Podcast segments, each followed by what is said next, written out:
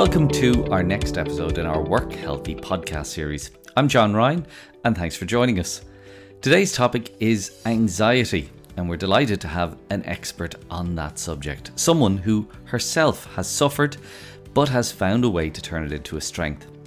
Morra Aarons-Mele is the author of Hiding in the Bathroom and The Anxious Achiever, and has her own LinkedIn podcast series, also called The Anxious Achiever, which is currently on episode 141 and counting. Morra is on a mission to reframe how we think about anxiety and mental health in the workplace. Anxiety disorders are the most common mental illness, and she believes that we need better models for leadership and a more holistic view of mental health. In today's podcast, we learn about the difference between stress, depression, and anxiety, the different types of anxiety, the triggers you face, and how you can use your anxiety to be a better leader. Unusually, today we start with a poem from Morra's book. Performance without rehearsal, body without alterations, head without premeditation. I know nothing of the role I play. I only know it's mine. I can't exchange it. I have to guess on the spot just what this play is all about ill prepared for the privilege of living, I can barely keep up with the pace that the action demands. I improvise, although I loathe improvisation. Now, if that is life, and if that is the life we're leading, my first question to you, Morra, is why is everybody not anxious all of the time?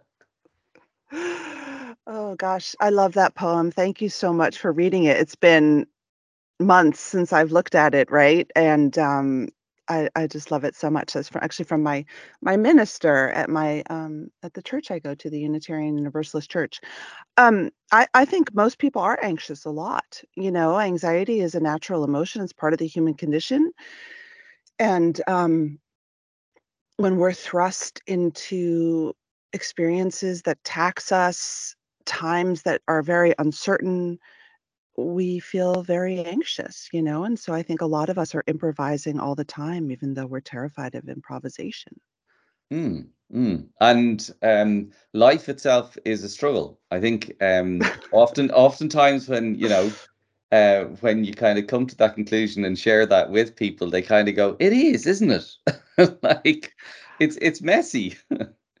life is a struggle, and um, you know, even even those of us who are very privileged in this life, you know, experience hardship. It's funny, I always I tell my kids all the time that, you know, like a lot of kids are crappy. They're I won't swear, but they're kind of SHITs. And my kids look at me and they're like, Mom, you're not supposed to say that. And I'm like, Well, it's true. Like a lot of people aren't nice. A lot of people are jerks. A lot of, you know, I, I think I'm I'm kind of dark and I I believe in um acknowledging the um less kind aspects of our nature in this world and uh, and teaching my kids also to cope with it.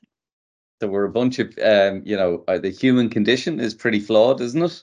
And we have to interact with ourselves and other flawed people all of the time. So, uh, That's what the and philosophers wrote. and actually, when when you look at, at your past, I mean, you know, the way the certain sort of maybe career choices um, that might lead us into more anxious uh, sort of situations, politics by its nature, you were involved at the highest level. And you know, there's a sense like, are you being paranoid? Everybody can't sort of hate you and want you to um, screw up. But essentially, in politics, it's a lot like that. So, was that a really bad choice for you? That's so funny, John. Yeah, it really is. But you know, when you're in politics, something really interesting happens, which is that the candidate becomes this demigod figure. E- even if the candidate is ridiculous at times, which they all are because they're human. And so it's a bunch of people coalescing around, usually it's a man, unfortunately, but Mhm. around a man who is a symbol and who offers promise and excitement and you know it's it's a lot like when you you join a company and there's a Yeah, famous founder right i mean yeah. so so part of it is that you feel that you want to protect you're part of a tribe. It becomes a little bit like that and you want to protect your candidate, you Mm, know? And so that is really exhilarating as well. You mm, really get this sense that you're in it for the cause and for the candidate. And so you really develop an us versus them mentality. mm. And it's interesting I say that because I actually uh, stood for local elections myself in Ireland. And uh, so I was uh, elected, luckily enough, for 15 years. But I actually had to, I, I, I left politics simply because I didn't like what I was becoming. Um, Mm, because all of the negativity, it just wasn't where I wanted to be. Um, and that that sense, and there was a lot of uh, anxiety when you're debating, and um, yeah, you've got to think very fast on your feet. Uh, because everybody's kind of having a go at your ideas, and in some cases they're having a go at you too, you know. So uh, I was just really interested that somebody who's become an expert in anxiety um, would have spent so much time in politics because it's it's not a Well, particularly nice place. It's not, but I think it's also a great place to put your anxiety. I mean, if you're anxious, it gives you endless opportunities, and you know, anxious people are really good in anxious situations. Mm. I'm curious, when you were when you were in elected office, are you are you introverted or extroverted mostly? Um, you know, funnily enough, if if you were to ask other people, they'd say I'm very extroverted, but I actually personally think uh, there's an introverted part to me, uh, which privately I'm introverted. Um, ex, you know, Yeah. publicly I'm more extroverted. Um, but equally, you know, I do enjoy getting up in front of an audience and, you know, doing a speech. I actually enjoy that. That gives me energy. So it seems, listen, uh, my wife says I'm a contradiction. So that's I'm the that's the same. truth of it. Oh, there's a lot of us introverts. There's I call us I call us hams, ham introverts. Like we love the spotlight, we love being on stage, but you know, we also need a lot of alone time and and Yeah. Oh, absolutely. For the energy piece. I, I mean, like, I, I suppose the broader uh, thing that I'm kind of trying to get my head around um, is, uh, you know, the broader discussion around mental health and the like. Is, are we becoming a more anxious society? Or is it that we're simply more comfortable talking about it now and people are using the language more? So therefore, everybody's sort of saying, okay, uh, it's not that we're becoming more anxious it's that we're talking about it more. Which where would you lie on that? Oh, I, this is such a difficult question. I, I don't, there's no data, right? I mean, that's the, Mm, even the data is probably flawed because they didn't ask these, right? To your point, they didn't ask these questions. You know, I can't imagine that we are more anxious than we were when our physical beings were literally at risk every day or when Yeah. mothers, you know, expected their children to not make it past 5 years old or during war and and the Blitz in London and I you know, so Yeah. so I can't imagine we're more anxious. You know, the the the famous psychologist Rollo May wrote in the '60s that, you know, we're sort of in a we're sort of in a fix because we still have the same drive to protect ourselves against predators who might jump out and eat us. But the predators have become, for many of us, our boss, Mm, people mm, in our life, people at work, a meeting we have, a challenge we have with the fact that we don't feel like we're successful enough. D- does our partner still love us, right? So, so I, I think for a lot of us who live, fortunately, lives where our, our physical being is not under threat every day, we still have the same impulse towards anxiety, but we put it into places that perhaps even don't merit that level of emotion. And mm, that's that's the disconnect. mm. So in the past, I think it's funny, you know, um, in in the old days, uh, people used to die of old age, whereas now people always die of something. They Mhm, don't mhm. wrap it up as old age anymore. So I'm just wondering, in the old days, were people worriers? Uh, whereas now we have mental health issues and we have anxiety and the like. Um, so is the language changing and m maybe we just still have the human condition and it's natural? I mean, when you look back through history, and there's a lot of scholarship around this, of course, mental illness was present always. I um I always look to Abraham Lincoln as an example, right? Mm, I mean, Abraham Lincoln now would have a million mental illness diagnoses, right? He was clinically depressed, he was often anxious, he was suicidal often. And what's interesting about Lincoln is that his melancholy, what he called the hypo, that's what he called his depression, Mm. was well known and he would talk about it. And people around him all knew about it. And so they would help protect him. Ah, okay. And I talk about this in my book. Um, one of one of my favorite historians is Nancy Koehn at Harvard Business School, and I really recommend her work. And she's a Lincoln scholar, and she Mm. studies leaders in crisis. Okay. And she looks at anxiety and depression and abject fear and dread and all of these difficult emotions and how they've popped up in history's greatest leaders. And of course, they did. And so the the language is different, but humans are humans, right? And our lizard brains still have all these emotions, even though our lives are so different than what our bodies were designed for. Mm. So I think that the language has changed, but ironically, I worry that we maybe even talk about how we feel less, certainly than Lincoln did Mm. when we're in, It's when we're in positions of power. Mm. So a lot of people would be coming to listen to this because what we're seeing in, in workplaces, the data coming through is that there are higher levels of anxiety and people are, you know, struggling to to to sleep and they're not very optimistic about the future. They're kind of scared.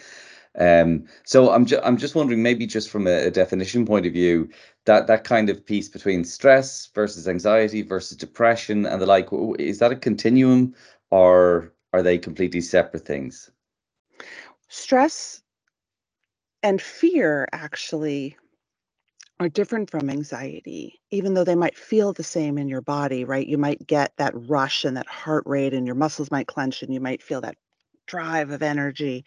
Stress and fear are technically external, right? So, stress is when my boss comes up to me and he throws a sheaf of papers on my desk and says, have those marked up by five. He has Mm. placed an external stressor. Now, I probably feel anxiety as a reaction to the stressor that he's placed on me because I think, oh my God, I can't do this. There goes my afternoon. I'm not going to do a good job, blah, blah, blah. Why does my boss hate me? And fear is similar, right? Where I have something that is a threat to my being.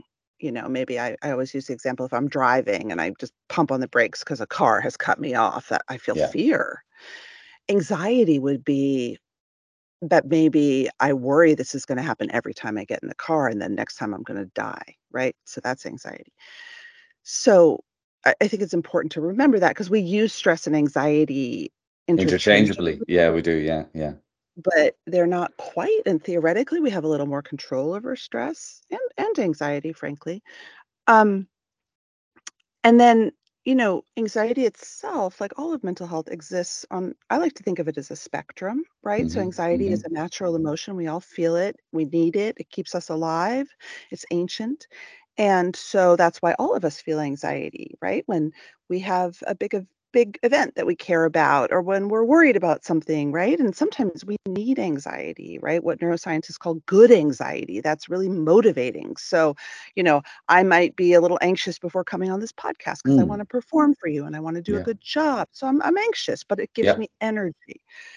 What I would think of as as the chronic anxiety that a lot of us are reporting at work, right? It's just this sense that we carry with us that things are not okay, that the future is not going to be good, that bad things are around the corner. We just sort of have the gnawing, you know, worry or the swirl in our heads. Maybe we're not sleeping so well.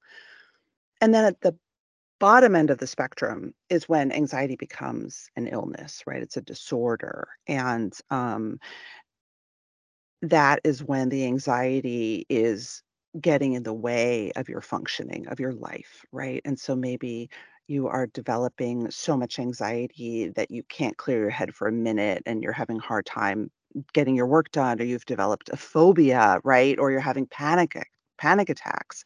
And that is when, you know, I would really recommend like get help, get professional help because there are great treatments for this because it's super, super common. Anxiety is the most common mental illness in the world. Um, and so it really exists on a spectrum. And so I would just ask listeners to sort of think about how often do I feel that sense of anxiety, right? Am I feeling it every day? Is there a pattern? Am I not sleeping most of the time? Am I waking up with a swirl of thoughts and worries in my head? Are there things that I'm avoiding? I mean, that's a that's a really good cue that anxiety is is getting to be a problem when you sort of start avoiding things that you used to jump into. Um, and so really I would I would encourage you if you're listening, you're thinking, gosh, you know, I'm really anxious more of the time than I'm not. Um, to think about to getting some help and taking it seriously. You you were very honest in this book because during the writing of the book, you actually really hit a low point yourself, didn't you? I did. I had I mean, so I had a really bad depression and I was extremely anxious. I was so anxious I, I really couldn't settle for a minute. I um I have uh bipolar 2 disorder, which means I sort of go up and down. Um, but it's weird. Like people think that bipolar means like, you know, you're sort of manic and up all night for a couple months and then you crash and then it happens again. And for most of us, that's not what it's like. And certainly if you have bipolar 2, which is sort of the less severe kind. So I've had three major depressions in my life, like where I, you know, really needed professional help, could not function, could not work. And this was the third. And um you know, I it's funny, I got COVID right before it, which I think Oh was a wow. factor. Yeah, Okay, okay. and I was just going through an incredible low point in my life and my business. I had sold my business of many years, and, um, and it was it was so horrible. It was so horrible, and I worried about what my children thought, and, you know, anyone who's been through a deep, deep depression knows the feeling of, "Oh my gosh, it's come back. This Is this how my life's gonna be from now on?" You know, Mm, you have that feeling of, "I can't believe I'm back here," and you're just so hopeless, and it's life just feels impossible. And, um, I I'm so lucky because I live in Boston, Massachusetts. I have access to some of the best healthcare in the world, and I tried about 6 different new drugs. I tried, um, transcranial magnetic stimulation, which is a I call it brain zapping, where you they literally send electrodes into your brain, and, um, and I got better, but it was rough. So, as much as I'm a spokesperson for embracing your mental health and living your best life, it's not like I'm done. Yeah, yeah, None yeah. of us So are it, it's it's not a case of like I've I've done the course, I'm cured. It's as as in it's something that's always there in the back potentially. Are you scared that it could come back again, uh, or or do you feel you have enough tools in the toolbox to to deal with it when you spot the signs? I'm sure it'll come back again, you know? I'm sure it will. And, um, and that's what's that's what's really hard about living with mental illness. You know, I you know, on my podcast, I talk to a lot of people who have, you know, a diagnosed mental illness like I Mm, do. And there is a little bit of a sense of carpe diem, you mhm, know? And so it's like when you feel good, you really wanna max things out. I think that's why, um, the hypomania that comes with bipolar and even when you're very you're an anxious person, you're very good at manifesting energy. It's anxious energy, mm, but you can really manifest energy. And it's sort of the sense that you want to make hay while the sun shines because you don't know what darkness might be around the corner. mm. I, I you know the the Or you might Health get burnt out.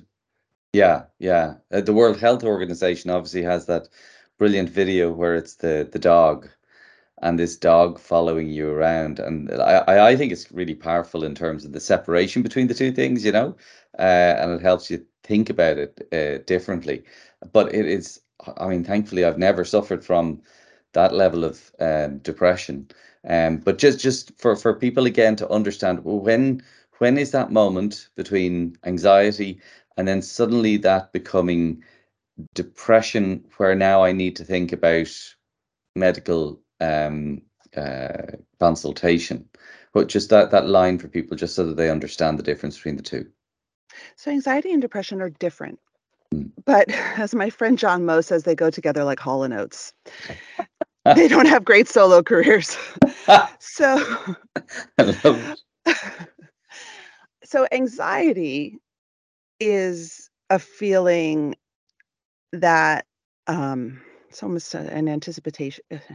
Look, I can't talk. An anticipation of bad things, an Mm, intense feeling of worry or fear, or a memory of something bad that did happen that you feel is going to happen again. It's very much a physical sensation of sort of almost jumpiness, but you can also feel really distracted and disconnected. Um, but it's different. It is a persistent feeling of worry and dread. Depression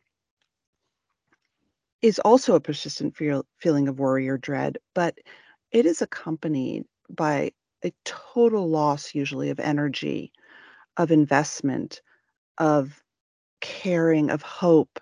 There is no joy or passion in depression. okay. It is absolutely the feeling that someone is sucking the blood out of you. Mm, And so often when we're anxious, we become depressed because we are so emotionally exhausted. We are so constantly taxing ourselves, but not always. mm, And when we're depressed, we're often anxious because life is so horrible and hard. And we think, oh my God, I can't live this way. I'm so worried. So it's complicated. And I would tell listeners, and again, I'm not a doctor, but if you are showing up at work and absolutely unable to concentrate, if you feel no energy, if you feel no passion, if you feel that there is nothing worth getting excited or happy for, if you ever feel like life isn't worth living, if you wake up in the morning and you just feel like it's so impossible to even brush your teeth, please get help. yeah. Yeah. Actually, one person I think uh, uh, it was just a phrase they used on on your Anxious Achiever podcast, uh, and it was a floating sense of dread. I, I just thought, wow, it's a it's a very very powerful way to put it, but it's just so tough for people who have that, um, and they're kind of trying to get on with life while having to deal with that. That's that's like really tough.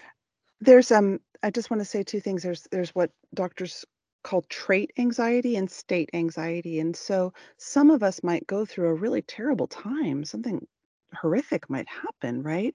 And so we feel that total feeling of dread, but it's situational, right? Mm, It's based on an event and you know, we work through it, we get help, we get therapy. Some of us are born that way and that's how we're wired or okay. because of experiences in our childhood, we feel that way on a regular basis. And Mm, that's called state anxiety.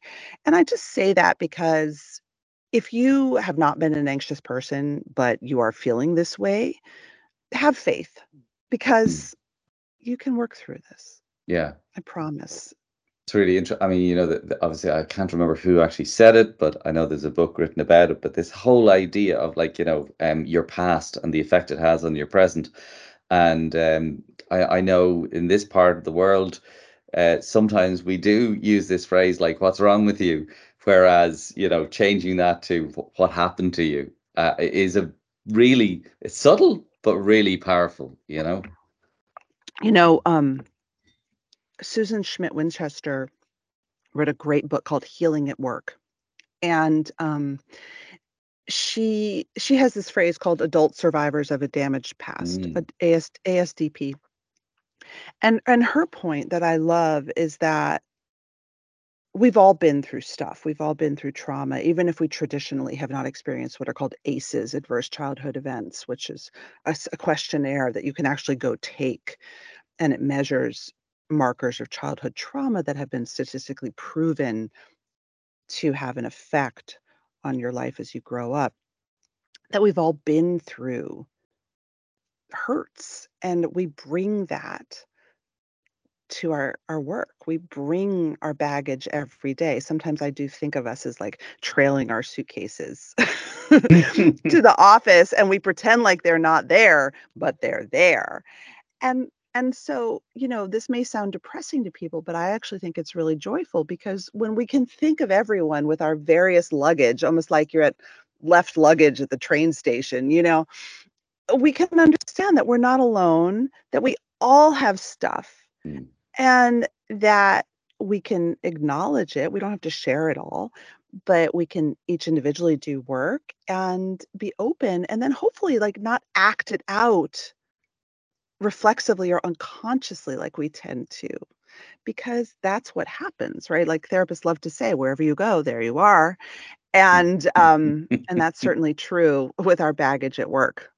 I'm interested because uh, the the situational piece then let's go to work okay? Um obviously that's that's where we spend most time is t- talking to people about work and the effect it, it can have on them. I mean you say most work is bad for your mental health uh, you're stretched too thin, you don't have the resources, you don't have boundaries, people are jerks. Um, we work in a pa- patriarchal, um, biased, unjust system. Wow. Yeah. You've had some bad experiences, have you? I don't know why everyone's shocked when I say that. I mean, I feel like I'm like, duh. You know, I, I just, every day I talk to people who are telling me horrible stories about how their organizations have treated them. I mean, maybe it's because I do what I do. I don't know about you, Mm, John, but like people seek me out to tell me, they reach out to me over LinkedIn or whatever, and they're yeah, like, my company laid me off after 18 years of great service and they cut off my email an hour later and escorted me out of the building. Like, you know, I'm literally hearing stories like this. And of yeah, course the the data is there and we know that systems are toxic. And so I just sort of again, I'm like, let's just accept it. Like let's not pretend certainly that capitalist corporate structures are healthy for people. Why would we pretend that? Well, honestly, I I used to uh, training in the, the the States, and I remember having a bunch of leaders leaders of an organization uh, for a few days in in Washington, uh, DC, and um, about six months later, I had one of them um, in Buffalo, I think it was, and um, I said to him, "So did you learn anything from the course?" And he goes, "Yeah, yeah, yeah, it was great." And I said, "So give me an example of what you implemented." And he actually said, "Well." We used to fire people on the day, but now we give them three days' notice. Oh, Like God, from a European perspective, I like we have lots of laws around this. I couldn't believe it. Like you would be so anxious in that environment. Your boss has all the power.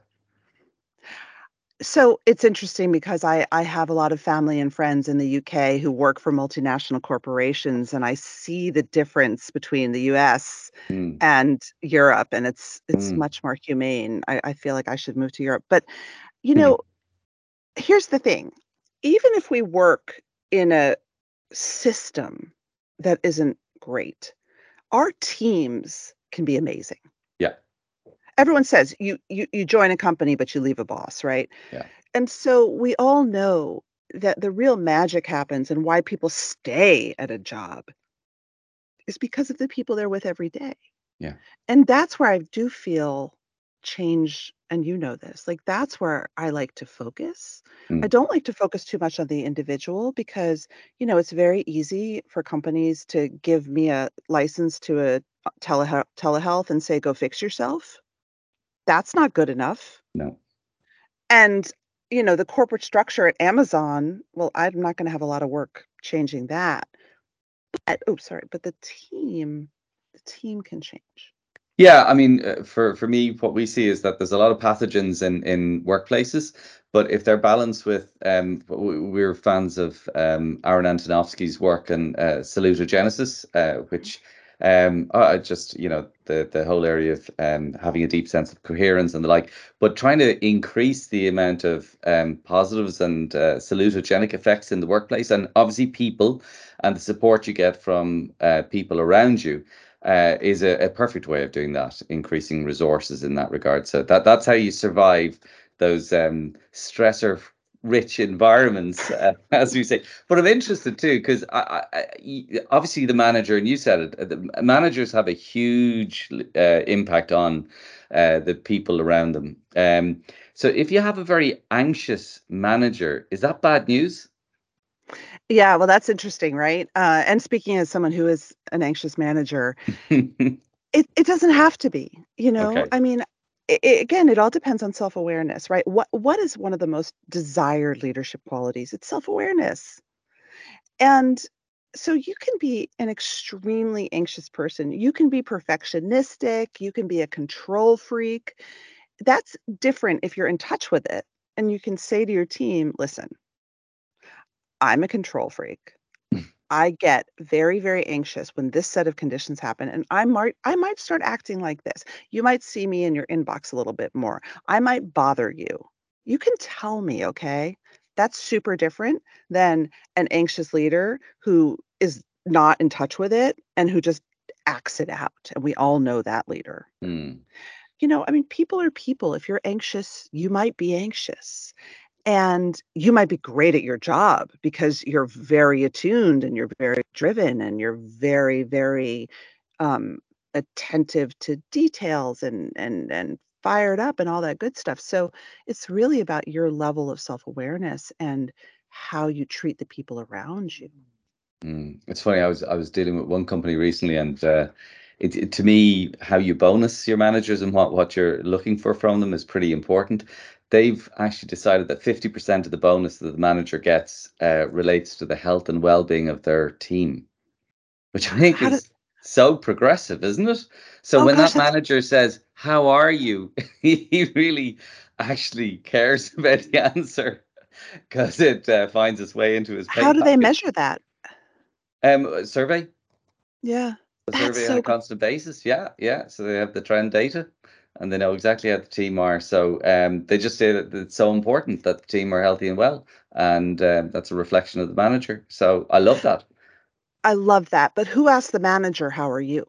Oh, well, there you go. There's obviously layers, aren't there? But you're right. I mean, oftentimes they can be the the squeezed middle, and we see that with the data in organizations all over the place. And and they're also, you know, their job has changed fundamentally. So it's it's really hard because they're um losing a lot of their power. They used to have power with communication and information, whereas now the leaders of organizations through, you know, Slack and all that are directly communicating with people. So Mm. and then the roles are changing and now the people aren't in front of them anymore they've lost the control there people are working remotely so that's a hard it's a hard gig but i'm just interested in obviously your focus now is on those those leaders and those really high achievers and the like so how how do you think leadership has changed in the post pandemic world and and actually, I'll add to that. Is it actually, you know, nearly essential to be anxious if you're a leader because you're dealing with so much uncertainty? Technically, yes. I mean, you're paid to be anxious, right? If part of anxiety is anticipating, you know, it's like chess, right? Eh, All the different scenarios. If I win, if I lose, if there's a global pandemic, if interest rates go up 5%. So, absolutely, right? Your job as a leader is to scenario plan. And that's where anxiety can be incredibly helpful. You know, part of what you learn when you have chronic anxiety is you learn to manage it and give it a job. And so, you know, I've worked with lots of leaders who have that 3 AM swirl in their heads, and rather than sort of sitting and stewing and ruminating, eh, get up, externalize the anxiety, put it on a piece of paper, make it a plan, and really try to give I always say, "Give your anxiety a job." Yeah. Um, and so, it's not i i it's not bad to be anxious when you're a leader. It can be emotionally exhausting if you don't take care of yourself. But it's not I don't like to call it bad or good. Anxiety is not bad or good, it is. Um, I think I think the job of leadership has changed so much. I don't think that when I think of leader, though, I don't think of the person with the fancy title, though. I think of people in an organization who cultivate influence and do great work, right? And that can be all across an organization. But it's definitely true that in a world where factors feel out of our control, where we can't see people, where things are so dispersed, we have to become better communicators. And I think that that is something actually that makes a lot of leaders anxious. Mm. And uh, we have to learn how to communicate very, very differently in the age. And that is something that we need to train our leaders to do. Because, you know, when there's a gap in communication, when there's a vacuum, when people don't know what's going on, anxiety whooshes in to fill that vacuum. And so good leaders know how to not let that vacuum happen or to manage it. And in terms of um, leaders being authentic and actually opening up about their own struggles, um, is it yeah? Because it was in in the book you mentioned Amy uh, Cuddy's uh, work in, in terms of this, and I think it's an interesting sort of nuance. It's not about sort of just letting it all flow out and sort of say this is it i'm a mess. Uh, it's actually this balance between sort of being slightly in control but also being vulnerable at the same time. So that that kind of strength piece. Could you talk into that a little bit yeah competence and strength or warmth and competence um when you're when you're a leader right you have to create to, to use a therapy term you have to create a holding environment right you have to be able to create a coherence for your team. And what's really hard right now is that if if you said to your team, I know exactly what's going to happen, everything's going to be fine. The people above you have all the answers. Don't worry. They wouldn't believe you. They would know you were lying. mm-hmm. so you have to get a little bit more adept and I think we learned this in the pandemic in real time at acknowledging the uncertainty, the vulnerability inherent in where we live right now, but keeping people feeling like you will guide and protect them to the best of your ability. And so it's a little bit of vulnerability in that I don't have a crystal ball. I don't have, I cannot promise you that we won't get laid off. I cannot promise you that. But here's what I know. Here's what we're going to do. And I'm with you. And so I think that that is, again, that's really, really challenging because, of course, we're people too. And leaders, we get anxious. So many senior leaders are getting complete, they're, they're the ones getting laid off, right? And so, how do you manage your own anxiety while showing up for your team with strength? It's a lot like being a parent when you're, as a parent, terrified but you know that you can't let your kids into everything but but you do want to share that things aren't maybe 100% okay mm. chip conley i think uh, when when you were interviewing him he was talking about like that, that these ceos nearly need to go away to their own space so they can talk to each other about all the struggles they're actually having which i think is, yeah. is kind of fascinating um, so I suppose moving into that space then of sort of saying the, the, the problem is unmanaged anxiety, where you're letting it yep. just run ruin on your life and um, it's having a debilitating effect. So then how do you make that shift into actually starting to actively manage your anxiety? I think you should go to therapy personally or get, you know, help. Uh, you know, some people use coaching, eh, some people reach out to their spiritual community, their faith community you know, I, and look, this is like very chic in leadership, right? I mean, it's very, very, um, very, very aspirational, I think, for leaders who have access to resources to get help in being reflective and, and looking into themselves and their motivations and all that. And I actually think that's great. I think that's amazing. Um, because when you have access to how you have been trained to react to anxious situations, that's when you can begin to change it, right? You know, one of the things that I think is really remarkable and worth remembering is that when it comes to what makes us anxious, we're never going to be able to control the triggers, right? Because mm. we can't control the world, we can't control other people. What we can learn to manage is how we react. And when you know that, it is an incredibly powerful thing. Mm. It's so powerful. Mm. And and that Sorry, go ahead. No, you go, you go. No, I was, I was just going to say, like, uh, uh, one of the things, like, I, I would have um, hated flying uh, for for many years, like, um, ridiculous. Like, I, I I'd need a double gin and tonic before I could step on a plane. Um, and I never thought I'd be able to get over that, but I've actually got over that, and I've actually managed to pass it on to other people who weren't scared of flying. like, my my wife and uh, her mother. Um, but uh, also then uh, the other the other fear I I um, struggle with hugely is um, elevators. I can't use them, and I feel so stupid. uh, when I'm in a situation like I, I remember being in New York and there was a, a major party on with everybody who um, in, a, in a particular business community, but it was on the 37th floor, and um, I would have walked, but um, I wasn't allowed to walk for security reasons, so I had to walk away from that event, which seemingly was great, uh, but that was that was really horrible. But um, I was trying to hope this moment would come where the fear would reduce in me but uh, I can't remember who said it, but they said it's not about reducing the fear, it's about increasing the courage. And um, to me, that was really sort of important. And it did make me step into more elevators, even though I hate it. Just being claustrophobic, you know? Well, totally. I I I'm actually finally able to fly completely mostly unmedicated you know, the thing is there's cognitive behavioral therapy for that kind of phobia. Mm. There's actually I'm just gonna say there's a fabulous book called Panic Free Mm. by Captain Tom Bunn, B-U-N-N, and he's an airline pilot who has Oh, become uh, a, a therapist, and he has an incredible panic reduction. Um, it's it, using your vagal nerve, and um, it, it it has helped me be able to fly and be in. My thing is is subways underground. I was oh just yeah, in yeah, London, yeah.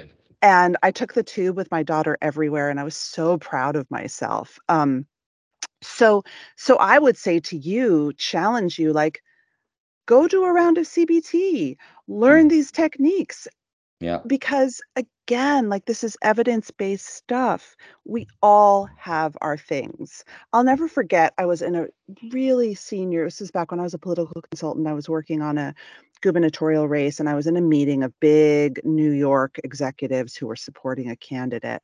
And they were all joking about how much Ambien they took every night to sleep. Wow. And I looked, I looked around the room and I'm like, these guys are like out of their minds with anxiety. And what they're really saying is like, I'm so anxious I have to take two Ambien every night to sleep. and they're joking about it, right? And I'm like, what is like what is this saying? You know, I'm just sitting here. So we all have our stuff. Mm. And for most, for a lot of people, it's alcohol, isn't it? That, that that's how they Oh, manage their anxiety. They just, you know, um, and most of us. Most really us. Long-term debilitating effects. And So, food. Food and alcohol. and Yeah. food too. Oh, okay, okay, okay. Um, so the the I love that final question you kind of ask in the book. Um, how can you get out um when you are hurting um and everything feels hopeless and scary? How can you take one step towards freedom and mental health and uh, joy uh, when you feel locked in and overwhelmed. Oh, when you put it that way, it's kind of scary. And the whole bu- book kind of brilliantly ends with this idea of, you know, is your anxiety robbing your joy in life?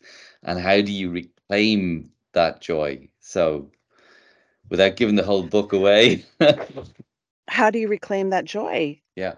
You get help. You take yourself seriously. You learn skills. I always say the answers are really boring. They're boring. It's it's like again, like like Captain Tom says, it's learning skills. it's practicing. You know, like every time I have a friend who lives in New York City and she developed claustrophobia during the pandemic and and she she she like literally she's like I felt like I had to go to school. I had to practice. I had to learn these skills. Like I have to exercise, I have to rest, I have to try to sleep, I have to journal, I have to like it's not interesting or fun. It's a discipline, it's an exploration, it's learning, and that's what makes the difference. And for me, a life without joy is a life without living. Like, I don't mind if life is hard. I acknowledge that I have mental illness and I'm just going to have some really hard times. But if I can never even find joy in watching my daughter or, you know, going out in my garden or watching something really funny on Netflix, what's the point? And so I, I have made cultivating joy, even if it's tiny little increments of joy, something that I actually know how to do. Hmm. And so for the leader, finally, just if you could kind of get all these leaders who are there and they have a huge opportunity to to change the dynamic and to change the environments, Um, and we're talking more and more about psychologically safe uh, environments. What would you kind of say to them if you could give them kind of a couple of things to kind of do that just make a big, big difference? What would it be? I would tell them to get excited and get curious. What makes you tick? What makes you feel joyful? What makes you feel confident? What makes you feel anxious? Right? I would ask them to sort of play detective of their own self, of their own motivation, and to not be scared of the answers, to really look at this as a chance to like what's a what's a real leadership term? To 10x their performance right? Don't, don't go there. I, I know. It's, it's disgusting. But but really i think that we totally need to reframe looking into our past our mental health what triggers us as a true opportunity to grow and learn and change and be better rather than something that we drink away or we mm. ambien away or we just act out with really controlling and micromanaging and crummy behavior because it is truly transformational right and also to acknowledge like how amazing would it be to step into a world that is scary and awful and hard and react differently mm. Mm. Uh, well, hopefully those leaders will do just that um, because they have such such an opportunity. And and you know, I think the the key that I've learned anyway from everything I've read that you've written and everything I've listened to in terms of your brilliant podcasts is that the the trick is just to recognize where you are in terms of that spectrum that you talk about and uh, to then match that with um, an understanding so that you can actually start to actively manage uh, the anxiety that you face and if it is at, at the the medical end that you get treatment uh, that's really yeah. important. But i think there are techniques um, and you've very clearly in the the book gone through um, some of those. And they do work they do work. So um, I'm I'm living proof that you can actually get over these, and and I am going to beat that uh, elevator one in my claustrophobia because the big thing for me is the um my my two uh, daughters, uh, not my son, funnily enough, but my two daughters are actually also now nervous of elevators, and I don't want to to pass that on to them. You know, so I want to show exactly. them we can beat it together. Exactly. And and and you know, I, I would just leave people with this, you know, if you're wondering where am I on that spectrum, right? I I, I know that I feel anxious. Start paying attention. And and I use your body as the tool. Start paying attention to how your body feels throughout the day. Think about where in your body you tend to get tense. Think about how your stomach feels. Think about how your appetite is. Think about your sleep. And actually think about meetings that you might feel extra nervous before. Think about is there a person whose name pops up in your email hmm. inbox who gives you, we all have that, right? gives you that dread, that jolt. Start tuning in because you're going to see patterns and you're going to start realizing, wow, this makes this makes me anxious. This is a clue. Yeah, no, you're absolutely right. The the patterns are key. And the other thing, actually, you said it on, and when you were going through this before in your podcast, the jaw your jaw yeah. can actually for some reason that just hit it with me and i was going wow yeah that's right. Yeah. So listen um i really appreciate you taking the time out to to chat today and uh, your work is brilliant. I love it and your podcast is fantastic. So i'd recommend everybody to tune into the anxious achiever and and to read the book. Keep up the brilliant work.